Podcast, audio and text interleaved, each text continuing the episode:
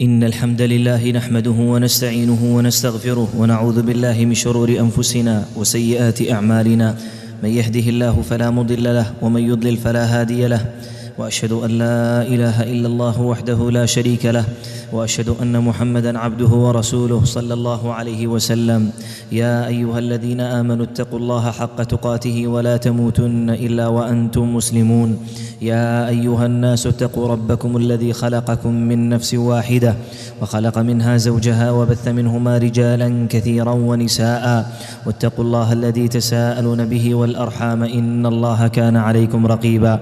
يا أيها الذين آمنوا اتقوا الله وقولوا قولا سديدا يصلح لكم أعمالكم ويغفر لكم ذنوبكم ومن يطع الله ورسوله فقد فاز فوزا عظيما أما بعد فإن خير الكلام كلام الله وخير الهدي هدي نبينا محمد صلى الله عليه وسلم وشر الأمور محدثاتها وكل محدثة بدعة وكل بدعة ضلالة وكل ضلالة في النار عباد الله روى مسلم في صحيحه عن أبي هريرة رضي الله عنه أنه قال قال رسول الله صلى الله عليه وسلم أحب البقاع إلى الله مساجدها وأبغض البقاع إلى الله أسواقها فشأن المساجد شأن عظيم ولها في دين الله جل وعلا مكانة رفيعة سامية فيكفيها شرف أنها تنسب إلى الله جل وعلا. يقول في الحديث القدسي من تطهر في بيته ثم مشى إلى بيت من بيوت الله ليقضي فريضة من فرائض الله. كانت خطواته إحداهما تحط خطيئة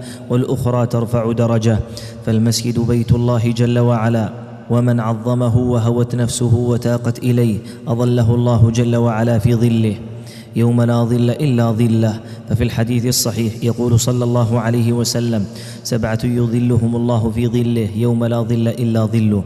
وذكر منهم فقال ورجل قلبه معلق بالمساجد فمحبة المسجد وتعلق القلب بها ليست كتعلق القلب بغيره ليست كتعلق القلب بغيره.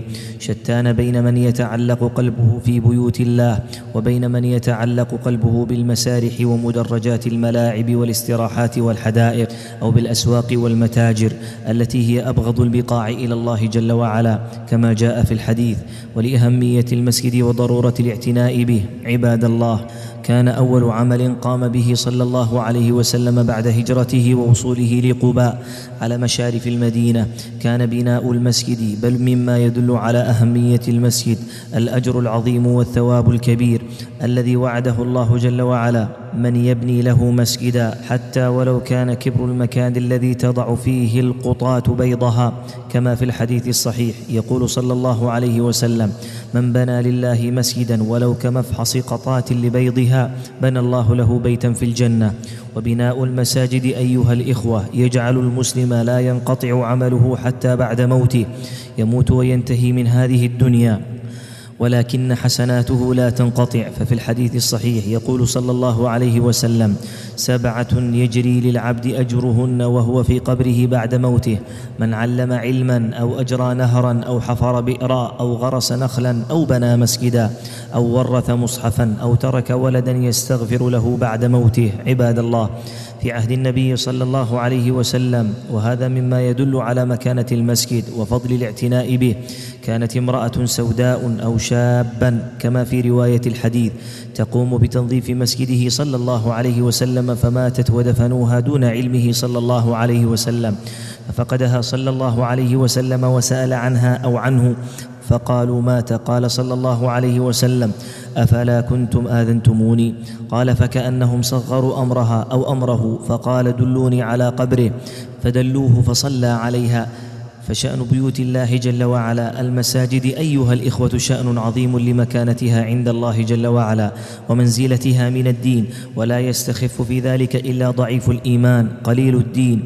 فلنتق الله جل وعلا أحبتي في الله وليكن لبيوت الله جل وعلا مكانة في نفوسنا ولنعتني بها مثل أو أكثر مما نعتني في بيوتنا.